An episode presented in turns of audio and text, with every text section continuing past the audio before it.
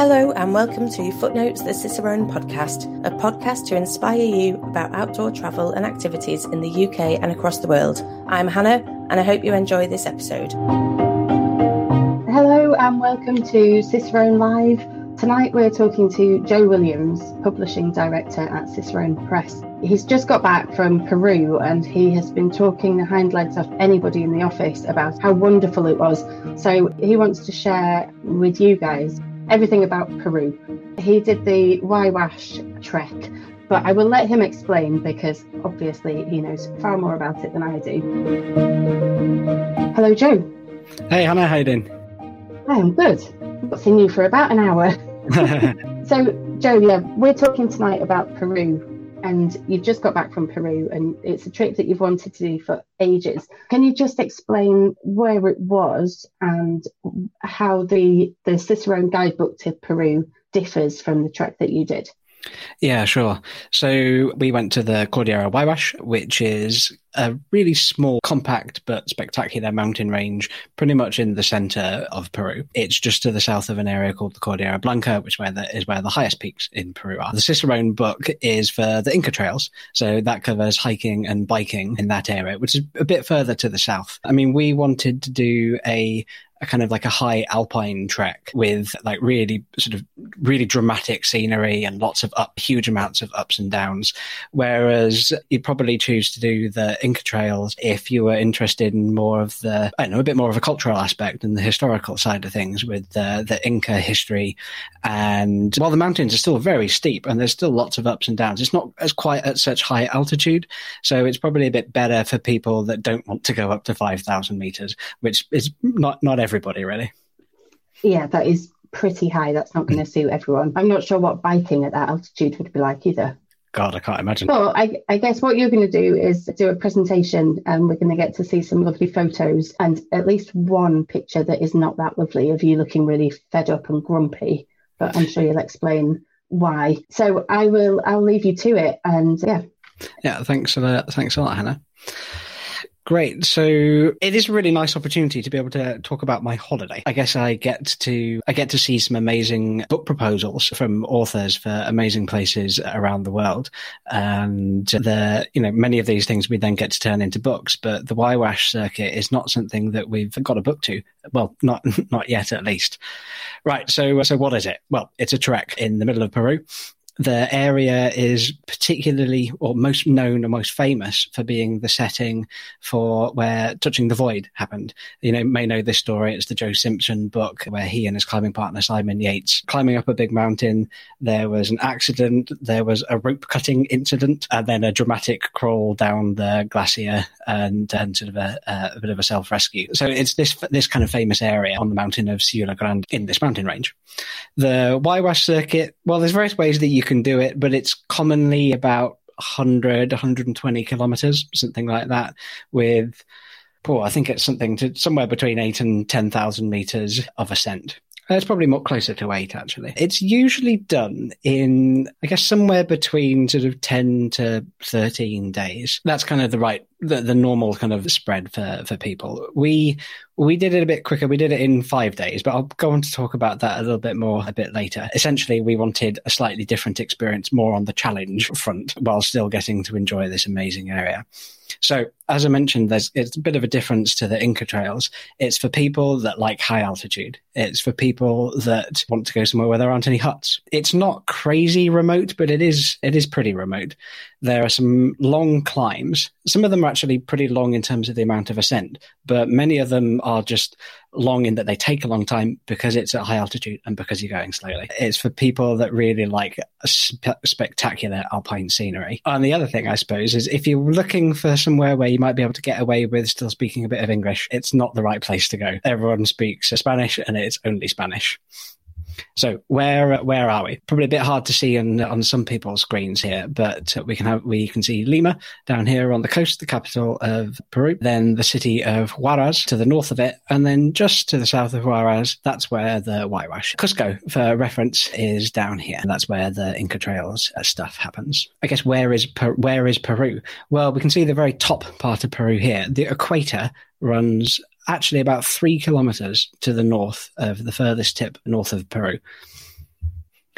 It's a bit of a, a closer view of of the circuit. So it's kind of like a well, the route that we did is a lollipop, I suppose. We're starting in that in that point far here in the northwest, becoming east, and then we're going around in a clockwise direction. It's quite common for people to start up here, do the loop, and then finish in the town of Llamac here. We, I guess, we wanted to complete a circuit, uh, so that's why we sort of made this little little tweak. So, what's great about the trek? Well, the mountains. They're spectacular, scary looking, intimidating. Uh, as a climber, I'm both drawn to them and almost like repelled by them. They don't look like there's easy ways up many of these these peaks, and certainly not easy ways down them. Anyone that's climbing these peaks is really yeah at the top of their the top of their game. The views, valleys, cols. The route passes over always over a high point each day and then down into another valley. So you're always guaranteed changing scenery every day.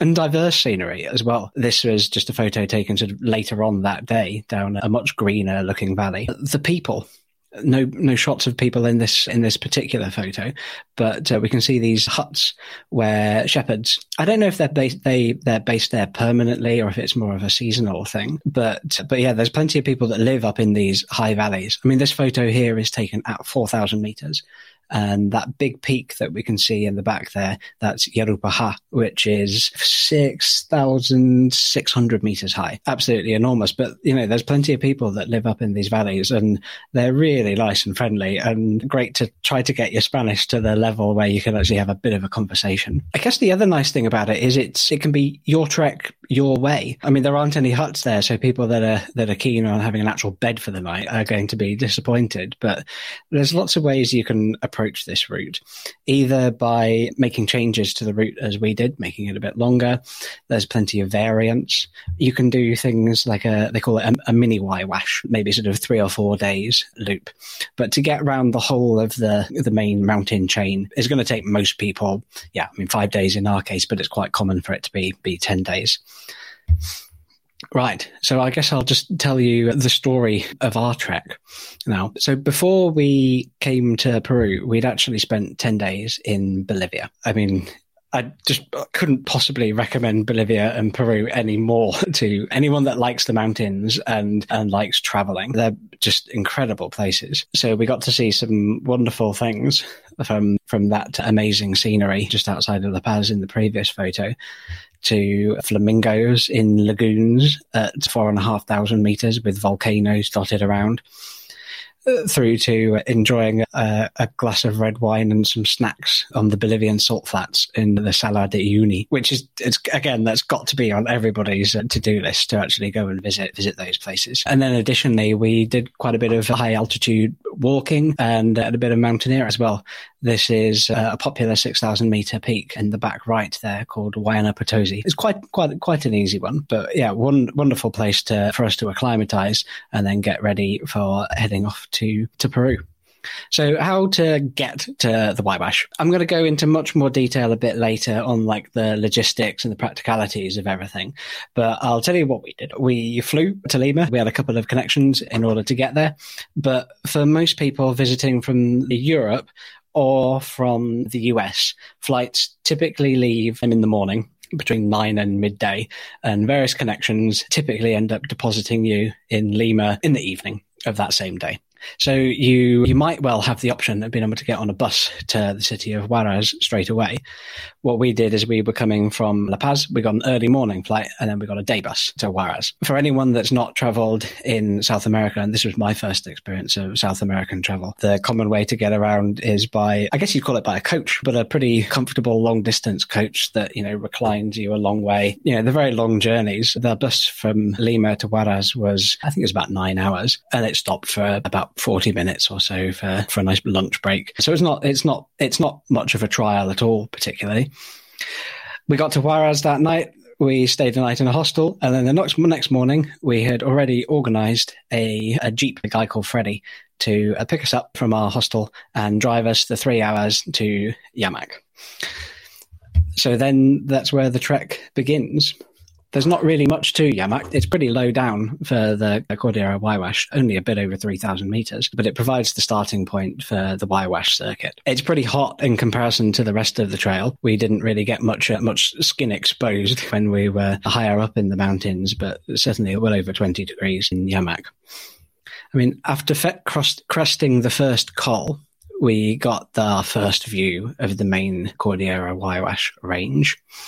And yeah, just uh, just an amazing, amazing sight to see. We'd seen it from further off as we were driving, both on the bus and uh, on the jeep, the jeep ride. But you know, it's always so exciting, isn't it, when you're when you're approaching the mountain uh, and getting closer and closer, and then finally you're you're in them.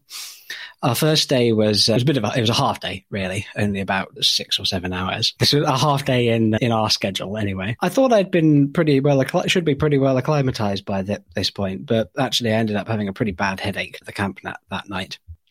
Also, that night we met the only other independent trekkers there there were plenty of people walking the route. It never feels busy at all. And we did have at least one one camp where we didn't didn't see any other tents in that area that night. So yeah, definitely a good one for independent trekkers, but not many people there. We had a nice, uh, cute visitor that night. This is uh, Barry, as we named him. As soon as we got into this first night's camp, Barry who presumably lives in the area of the camp, came and uh, guarded Caroline and I all night. Whenever anybody, any other trekkers walked past to go to the, the latrines, Barry gave them a good solid barking at. He was curled up loyally outside of our tent all night and uh, and also tried to get into the tent all the time, which was a bit a bit bit awkward.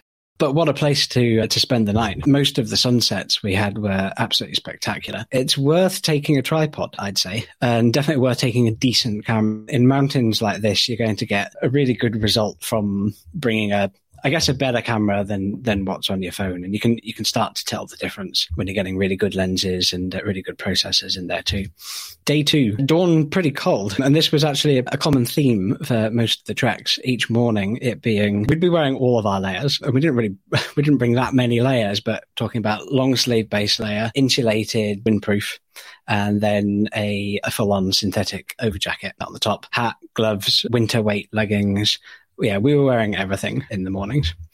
And by the time we got to the top of the first col, we sort of had this realization about what we got ourselves in for.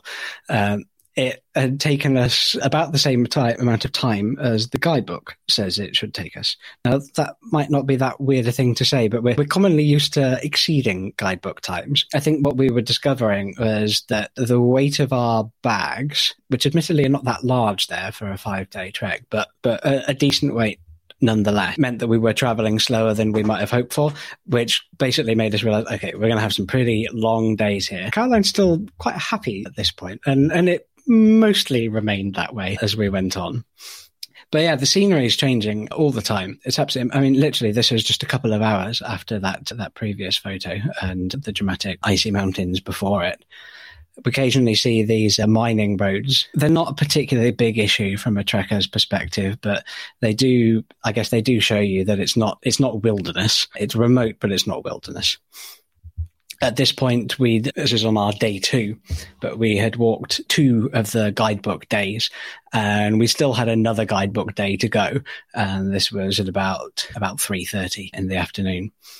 The big peak we can see at the back here is uh, Shankar, which is uh, yeah quite quite a famous mountain and spectacularly difficult. There have been some quite hard British ascent new route on Jirishanca as well. It was it was a pretty long day this this day too. At this point, we're we're kind of racing the darkness, running down to the last camp as the the mountains of Siula Grande and Yerupajá gather their clouds for the evening.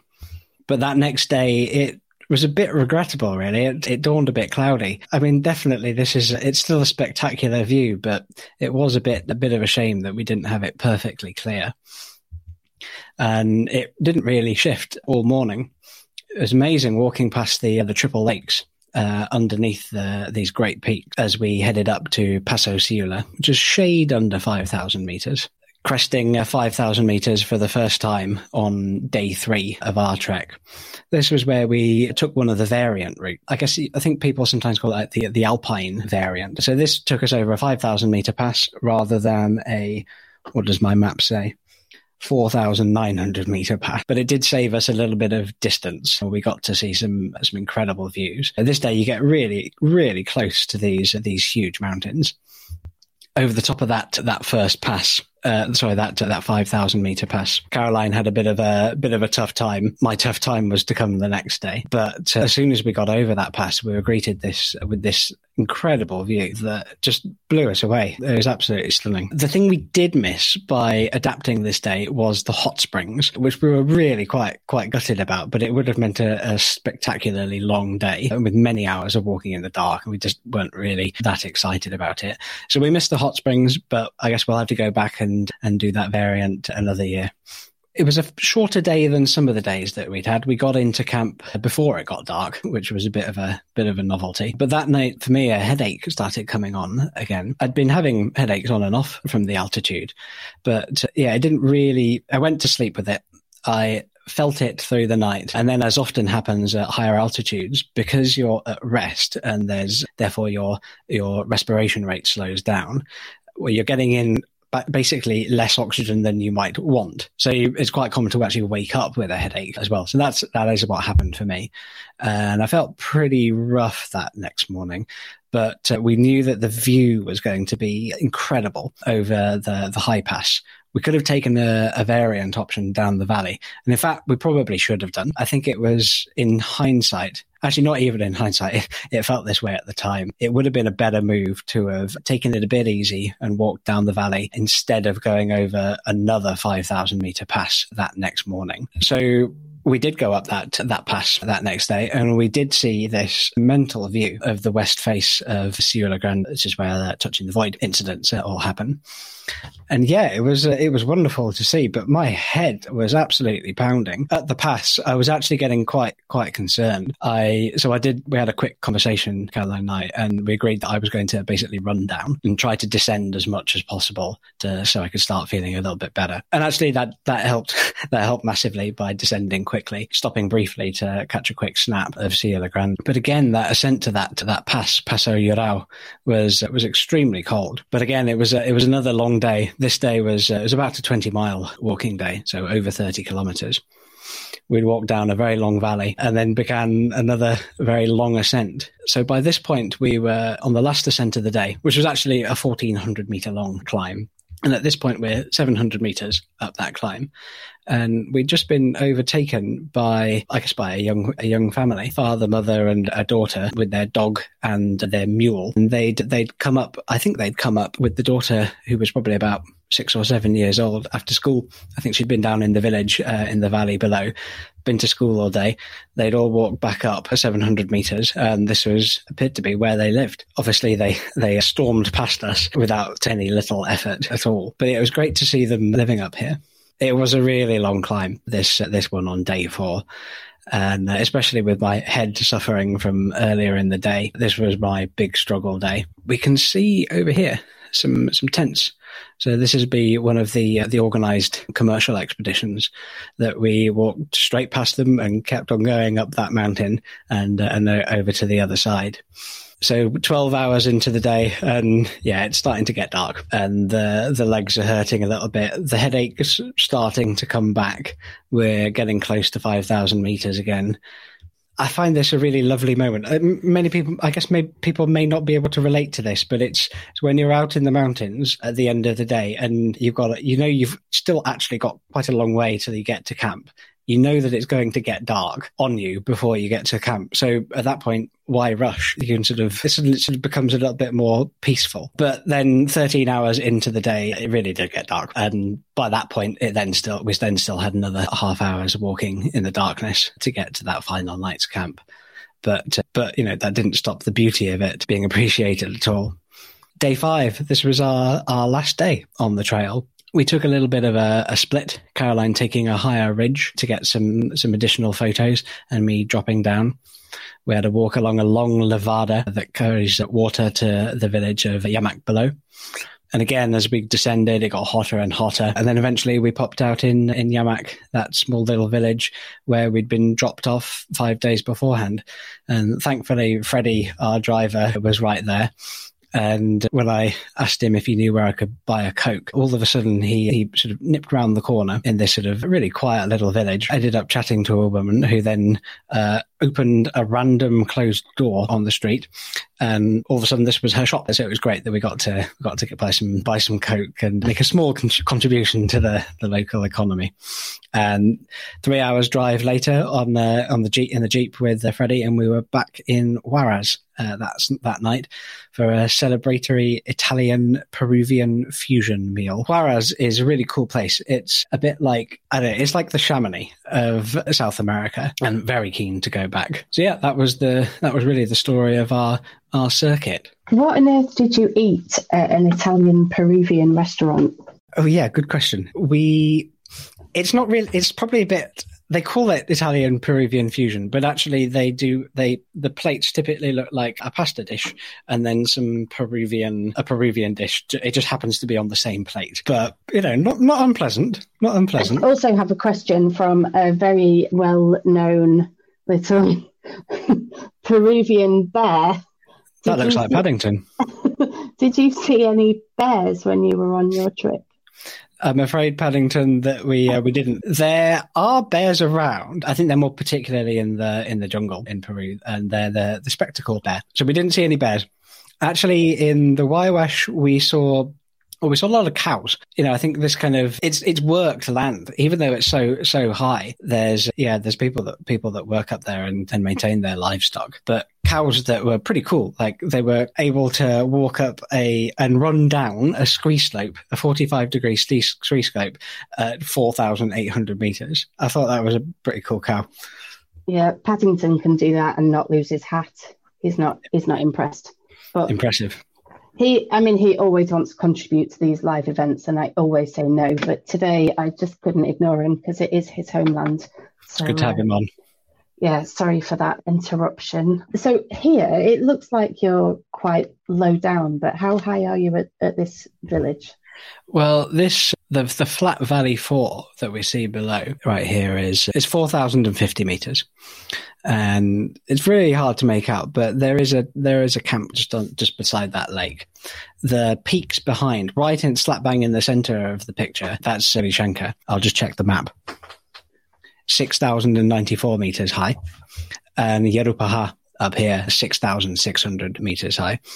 But yeah, uh, just even the valley, the valley floors are at 4,000 meters. Most of the time in the Huayhuash circuit, you're doing passes that are between 4,700 and 5,000 meters high, and you're camping at any altitude between 4,000 meters and 4,500 meters. Yeah, amazing. And just just quickly, one more thing what guidebook did you use? Because we've already mentioned that we don't have a Cicerone guidebook yet. So what did you use? Yeah, good, uh, good question. We we use this one actually. It's from Trailblazer. It's a really nice, really nice book. Even though we really struggled to to better the guidebook times, I think that I mean I, I do think we can generally do quite a good quite a good pace, Caroline and I. But I think Neil and Harriet are beasts. Yeah, but no, it was a, it was a good book. Actually, what we did is the the old classic thing. We we ripped out some pages. I know some people think that this is a blasphemous thing to do, but you know this weighed pretty much nothing, and we could have it in the pocket all the time. Yeah, nice book. Yeah, cool. I don't know whether you, you're going to come on to talk about that, but I just thought we we we may as well plug a book, even if it's not our own book. Yeah, um, definitely. so, right, I'll I'll let you get back to it. Joe's just going to talk for a few more minutes about practicalities and and stuff like that. But yeah, get the questions sent in, and we'll we'll ask we'll ask him them at the end. Yes, do fire away with the questions. I'll I'll try and cover what I what I can here. So planning and logistics for doing something like this. I guess, you know, I'm, I'm not like the guidebook author. I'm just some guy that went on holiday. So I only know from the research that I did, um, uh, people that I've spoken to and, uh, and other approaches that I've seen. But the way we did things is we were completely independent, I would say. The thing that we did want some help with was just the transport from the city of Huaraz to to Llamac, which is the village where the trail starts. So it's a three hour drive. It cost us 800 Peruvian soles, which is about 170 pounds, something like for, for both ways. That's a round trip. Quite expensive, I suppose, for, for two, three hour, three hour taxi rides, but uh, it meant that we could get dropped off and picked up exactly when we wanted. Other than that, we were, we were self sufficient. So we had bought, um, bought food in Lima before we then ended up going on to Huaraz before the trek. Food well, this is me eating lunch, which consisted grandly of two dry tortillas. Not not great, really. But when you're moving long distances and, and quickly, we know that compromises sometimes need to be made. You know, it wasn't it wasn't too bad. We I did actually find that we had some protein bars with us, and I found my stomach wasn't able to cope with it. I think it's the combination of exercise and, altitude. It just gave me a stomach ache, so I couldn't even eat some of the food that we brought with us as well. But basically, we, I mean, I'll just talk through our day food. In the morning, we had a mug full of porridge. That was just from like little sachets that you just, you know, pour boiling water in. During the day, we had snacks like tortillas and some bars and nuts and a trail mix and, you know, this, this kind of thing, some chocolate. And then as soon as we got to camp, we would uh, we made quite a nice discovery of having hot juice on arrival at camp. So we made quite a lot of it, and we were able to drink it quite quickly. But it also warmed us up, which was really nice. But because we were often getting into camp when it was getting dark, or when it had already been dark, we needed to have like a really quick quick routine. So I would brew up the juice and and boil water for our dehydrated meals while Caroline made the and then by the time the meals had rehydrated the tent would have been put up. We jumped straight into the tent into our sleeping bags and ate and then fell asleep. It all happened really rather quickly and we really needed the rest. It was uh, it was really tough. So this is our kit packing in in Huaraz before we got on our jeep and we did pack pretty light. If anyone's really curious about this, I, I, am I'm definitely a big gear nerd myself. So if anyone wants, I don't know. To, wants our packing list, I'd be very happy to provide the the Excel spreadsheet with all of its weights and, and tick list and all that sort of thing. But yeah, any other questions that come in right now, then just yeah, please f- fire away. Our packs weighed, including food and water, I think 10, 11 kilos or something like that. The one of the issues was that we uh, did have to take quite big sleeping bags. The temperature at night gets well, it's freezing most nights, quite, and it can be minus five, minus ten at night, and then it's getting up to sort of low teens in the daytime. So we did have to carry really big sleeping bags. And you can see here that I'm getting a dual use out of it and wearing it at camp. Now, yeah, you can see on the right there are kind of our standard attire, which would have been long sleeve base layer, a buff and a hat. And the probably the most underrated and most versatile jacket that I've ever come across, which is the Marmot DriClime wind shirt, which is like a windproof outer layer and a super, super thin micro fleece on the inside. It's really breathable, keeps you warm, and is windproof. Um, so I guess it's a good point to like touch about on our, our fast packing slash ultralight backpacking kind of experience versus the other way of doing things, which would be a bit more comfortable and maybe carrying a 70 litre rucksack and taking 10 days or 12 days over the route, or maybe even going with a commercial organization to, and for mules to carry all of your kit. I mean, we had yeah a pretty small tent. We couldn't sit up. One well, actually no. To be fair, one person could sit up at a time, but not both of us. You know, it's a it was a pretty small small tent that weighed uh, weighed one kilo. But again, the problem with that is our sleeping bags were so big and more like winter weight sleeping bags that they pressed against the outside against the inner lining of the tent. And because it's a lightweight and not winter worthy tent, the outer and the inner tent would often touch so our sleeping bags also got wetter and wetter as the as the five days went on. Actually, to the point where on day four we just got the sleeping bags out of our rucksacks and we sort of had them on like cape over the top of our rucksacks in order to dry them out as we were walking for a couple of hours. Uh, it worked pretty well. Normally, you know, you'd be able to get to camp, you know, early afternoon and uh, then get your sleeping bag airing out maybe on top of the tent and take in the views and sort of just chill out a little bit. But yeah, we didn't have time for that. We had to do things while while walking. So there's a couple of ways of, I guess, adapting the Huayhuash circuit. I'm just going to talk about how one might make it even cheaper than we did it and how somebody might make it a bit more expensive. I guess the, the thing to say is that it's, uh, there's not that much variability in the, the, the flight costs, regardless of really where you, where you're coming from to get to Lima. You know, it's, it's relatively expensive, but you know, it's a, it's a pretty, generally pretty cheap country when you're, when you're there. So how could we have made it cheaper? We could have avoided getting the private jeep. Yeah. Which for us, 170 pounds, you could have got a bus. Uh, actually, I think you got you need to get a couple of buses slash uh, colectivos. It certainly would be doable, but our Spanish would no way was going to be uh, up up to that. Could have got a cheaper hostel in Lima uh, or Huaraz. We could have avoided buying dehydrated meals. We could have either made our own or just bought some cheap noodles from from a supermarket.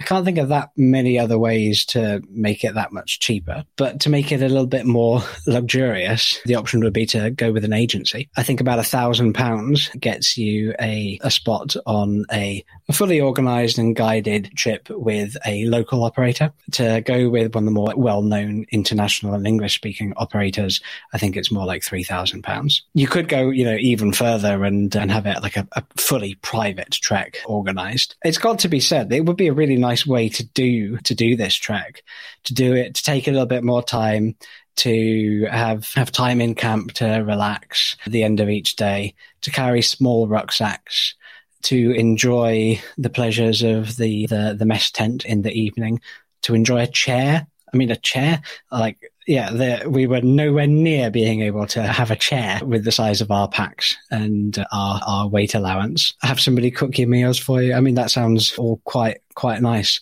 And that would probably be a good way to do the trek again in the future one day. But for us, that challenge of fast packing and trying to run little bits where we could, not much to be fair, but, uh, but running a little bit and, uh, and that sort of continuous movement. And, and then I guess the satisfaction of having done it all yourself and being and looking after yourselves in the in those high mountains for for five days and doing those kind of distances. Like it's a different experience and i don't really find one to be better than the other. It just depends what what you're after. So that was that was our Huayhuash experience. Oops i was muted sorry. Yeah that was really funny that that comment about the chair I remember when I went trekking and, and getting back to somewhere where I could sit on a proper chair yeah. and just being like, I, I'd already had a hot shower, so it was already like the best day of my life. But then sitting on an actual chair, it's funny how you just, yeah, the simple things just feel amazing after a, a little time without them. We have a, a question from Sandy. You, yeah, you didn't share any pictures of local residents. But what was their clothing like? Was it was it different to the sort of typical clothing of North America or Europe? Yeah, apologies for not including any photos there. I'm I'm a really I'm a, a terrible like portrait photographer, and and probably not brave enough to try and practice my shocking Spanish to ask somebody if I can take their photo. But I guess the answer is it was relatively unique clothing. The people up there, for the most part, I guess there's two kinds of kind of groups that I would sort of categorize. Firstly, the uh, some of the ladies in the area, they've got some, they've always got a nice, a nice characteristic hat, a, a colorful bit of, um, I, I do apologize for not knowing the words for any of these things, but like a big bit of cloth that's kind of like a, like a shawl, but actually you can carry stuff in it. And they do carry stuff in it. And then thinking about the, the guys on horseback. So there, there's like literally real Peruvian cowboys, you know, with like cowboy boots and like and a hat and and then a poncho, you know, on top as well. Yeah, those guys were very cool. Yeah, that sounds really cool. Daniel's got a question saying, if you wanted to avoid a severe headache, which sounds very sensible, Daniel, what what sort of time would you suggest to take over this trek? That's a really good question, Daniel. Well, obviously there's the annoying answer of it, it depends because altitude's a relatively individual kind of thing.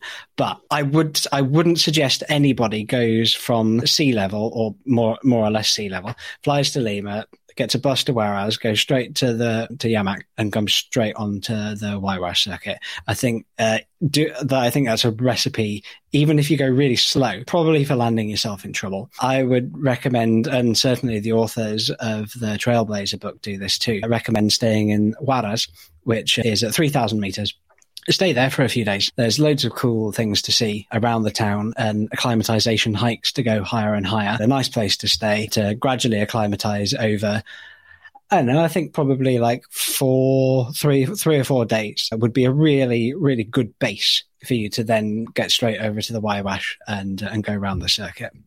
Yeah, I think that's probably the right way of doing it. At what point would you have decided that that was enough was enough? You needed to you needed to stop, or you needed to go down a lot lower.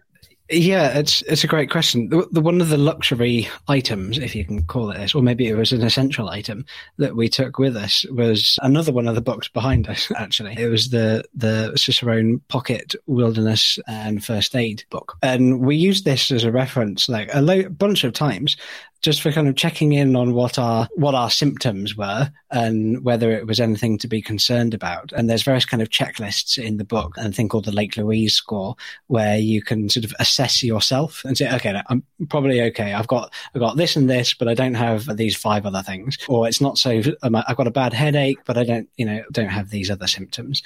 So that was actually really useful being able to sort of refer to that and check in in, in on that. I mean, for myself, I just had just an, an, enormous headache over Paso Llorao, but you know, there wasn't anything more than that. Heart was sort of kind of about under control. My respiration rate was uh, was okay. In the the main concern, considering that headache symptom would be cerebral edema, and uh, my coordination was spot on. I was fully conscious. My cognitive capabilities were were fine. But you know it's really i do think it is really important whether you are independent or on an organized trip to be really clued into what the symptoms of more severe altitude illness are. So that of a cerebral or pulmonary edema. And then to you know, be, you've got to be like totally open with yourself and with others about what's going on because, you know, there's many places here where it would take a really long time to get to sometimes sort of just even to get, get lower altitude, let alone get to, I don't know, a hospital. So yeah, it's worth being careful. Yeah, Jaquetta's got a further point actually about this. How were you so sure that your headache was from altitude and not altitude induced dehydration? And how, how much water did you carry and how much did you drink per day? Right. So, firstly, and I hope this isn't too controversial, my understanding of dehydration and headaches as a, as a symptom are that the two are not related. And that's been quite well proven in the literature now. But we can save that to possible debate for another time. But we were, we were, you know, we were certainly trying to drink uh, quite a lot. We drank, we filtered all of our water, I guess we should say. We both carried two 500 meter, 500 milliliter soft flasks and we had filter caps on top of them. So that's, that's what we used all the time. Or we boiled our water. So when we got into camp at night, we didn't filter it. We just did a rolling boil as the, the first wilderness and medicine and first aid book suggested. Did a rolling boil for can't remember if it was a minute or two minutes, and and then use that for drinking and for our meals. But how much were we drinking? Probably about five liters a day, four or five liters a day, something like that. We had been taking Diamox as well, which is a, a drug to assist in acclimatization. And it does have a diuretic effect as well. So you do need to, yeah, additionally keep on top of that, that fluid intake if you're taking that. And don't drink yellow snow. No, don't do that. finally, another top tip from me. Yeah. Uh, I never have that much to contribute in these sessions. Uh, um, Bridget's got a question about the time of year. So you've only yeah. just got back, so you were there for most of June. Yeah. But what sort of weather window is there for doing the Huayhuash? Yeah, another really good question. So we went in the Peruvian winter, which basically means yeah, it's a bit colder, but it, what it does do is it almost guarantees that it's not going to rain, and the maybe not guarantees, but I think they, they don't have very many rainy or cloudy days through the winter. June, July, August, and I think actually September as well are all really good months for going. So it's a it's a really good long season where you can where you can do this stuff. And yeah, we were there in June. It uh, it was impeccable. Apart from that that one day where Siula Grande and Yerupajá were in the clouds. I mean, it didn't rain. I mean, can't really complain. Yeah, so it's it's really, and that's another great thing is it's it's just so reliable. You you're pretty well guaranteed to have a have some have some good photographs and have a good holiday. So when you were doing your packing, did you did you rely on it not raining? No, we brought waterproofs, but we brought really, really, really light ones, and we didn't use them at all. They just stayed in the bottom of the bag. But yeah, you can get away. It, I think when the climate is is like that, you can get away with not bringing your full on three layer Gore-Tex jacket with you know that's guaranteed. Yeah, cool. And another question from Bridget actually. How much navigation did you need to do? Were there tracks and was the route clear? There are tracks. There are basically no signposts like whatsoever. It's relatively clear we had three tools with us for helping with navigation. We had the, the ripped out pages from the Trailblazer book. We had a really high quality map from the Austrian Alpine Club, amazingly, who produce a map to a part of Peru. Yeah, it's a really, really good quality map. And then we also had phone. So I, in this case, I used Outdoor Active app. I uploaded the GPX file that we wanted into it and I saved the, the base map for offline use. So between those three things, we've got, we, we had loads of, we had multiple options for helping us navigate and we used all three you know for different you know different kind of purposes. The the book guidebook for more day-to-day use the map for in e- in the evening that night looking at the next day ahead to get a bit more context and then any specific points particularly when it got dark for us i just grabbed the phone out and just did a quick double check. Yeah not not too big a deal. Okay one thing we did say that we would mention is how to say the word llama which is not llama no, it's a good point. So in Spanish, llama is spelled with double L at the start. So it's a llama. A llama. It's going to take a little bit of getting used to. Yeah, it now feels a bit wrong to say llama. Now we've got used to to, to saying llama because it was you know it was like one of the very few Spanish words that we could actually say. So we we impressed anyone that that wanted to listen by pointing out llamas, and they were impressed. Yeah. I can, I can fully imagine this, this, crazy guy. Just nod, just smile. Yeah, smile and nod.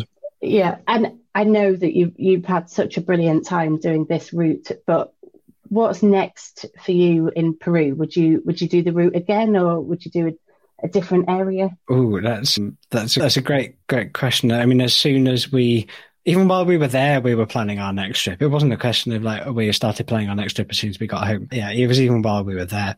I'd like to go to the range just to the north of the Huayhuash, the Cordillera Blanca, which is huge, much bigger and even higher mountains. There's I don't know, there's something like a dozen 6,000 meter peaks. And again, there's some great treks there, like the Santa Cruz route and the Alpamayo, the base camp route. So some great treks and some big mountains to climb. Yeah, I think that would be a, that would be a pretty good spot but it's also it's just like quite an easy place in terms of high mountain areas to go you know you don't have to depends if you want this or not, but you don't have to trek for, you know, for like a week or two weeks in order to actually see some high mountains. You fly to Lima, you get on an eight hour bus. It can be over an overnight. You can wake up the next morning in Huaraz and you can see half a dozen 6,000 meter peaks from the town center and be straight up there when you're acclimatized. It's just like, it's quite a convenient place to, to go if you like that sort of thing.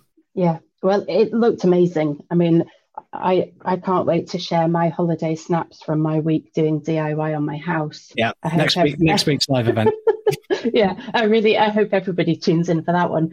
Um, but thank you, Joe. That was that was great. Um, and again, just to reiterate, we don't have a guidebook for the route that you did, but the Trailblazer guidebook was excellent. We have got a guidebook to the Inca trails, hiking and biking those Inca trails. So if you are interested in going to that different area of Peru, you can have a look at that. Please also check out our other live events. We've got over a thousand articles, live events, podcasts on our website, as well as sample routes for all our guidebooks and plenty more to help you, whether you just after a bit of inspiration or whether you, you want to do some detailed planning. Have a look at the website and see what there is there for you. And thank you so much, Joe, uh, and thank you everybody for sending in your questions and joining us tonight. Take care, and we'll see you next month. I hope you enjoyed the latest episode of Footnotes the Cicerone podcast. I'd love to know what you think, or if there's anything you'd like us to cover in future episodes. Please email live at cicerone.co.uk or leave a review on your podcast platform. You can follow or subscribe to the podcast to make sure you don't miss new episodes, or you can sign up to our newsletter for all our latest news, events, and guidebooks. Visit cicerone.co.uk for further details. We'll be back in a couple of weeks. In the meantime, come and find us on our social channels. We're on all the main ones as at Cicerone Press, and we also have a Facebook group, Cicerone Connect, where you can meet and chat to other outdoor enthusiasts. Thanks so much for listening. We'll see you soon.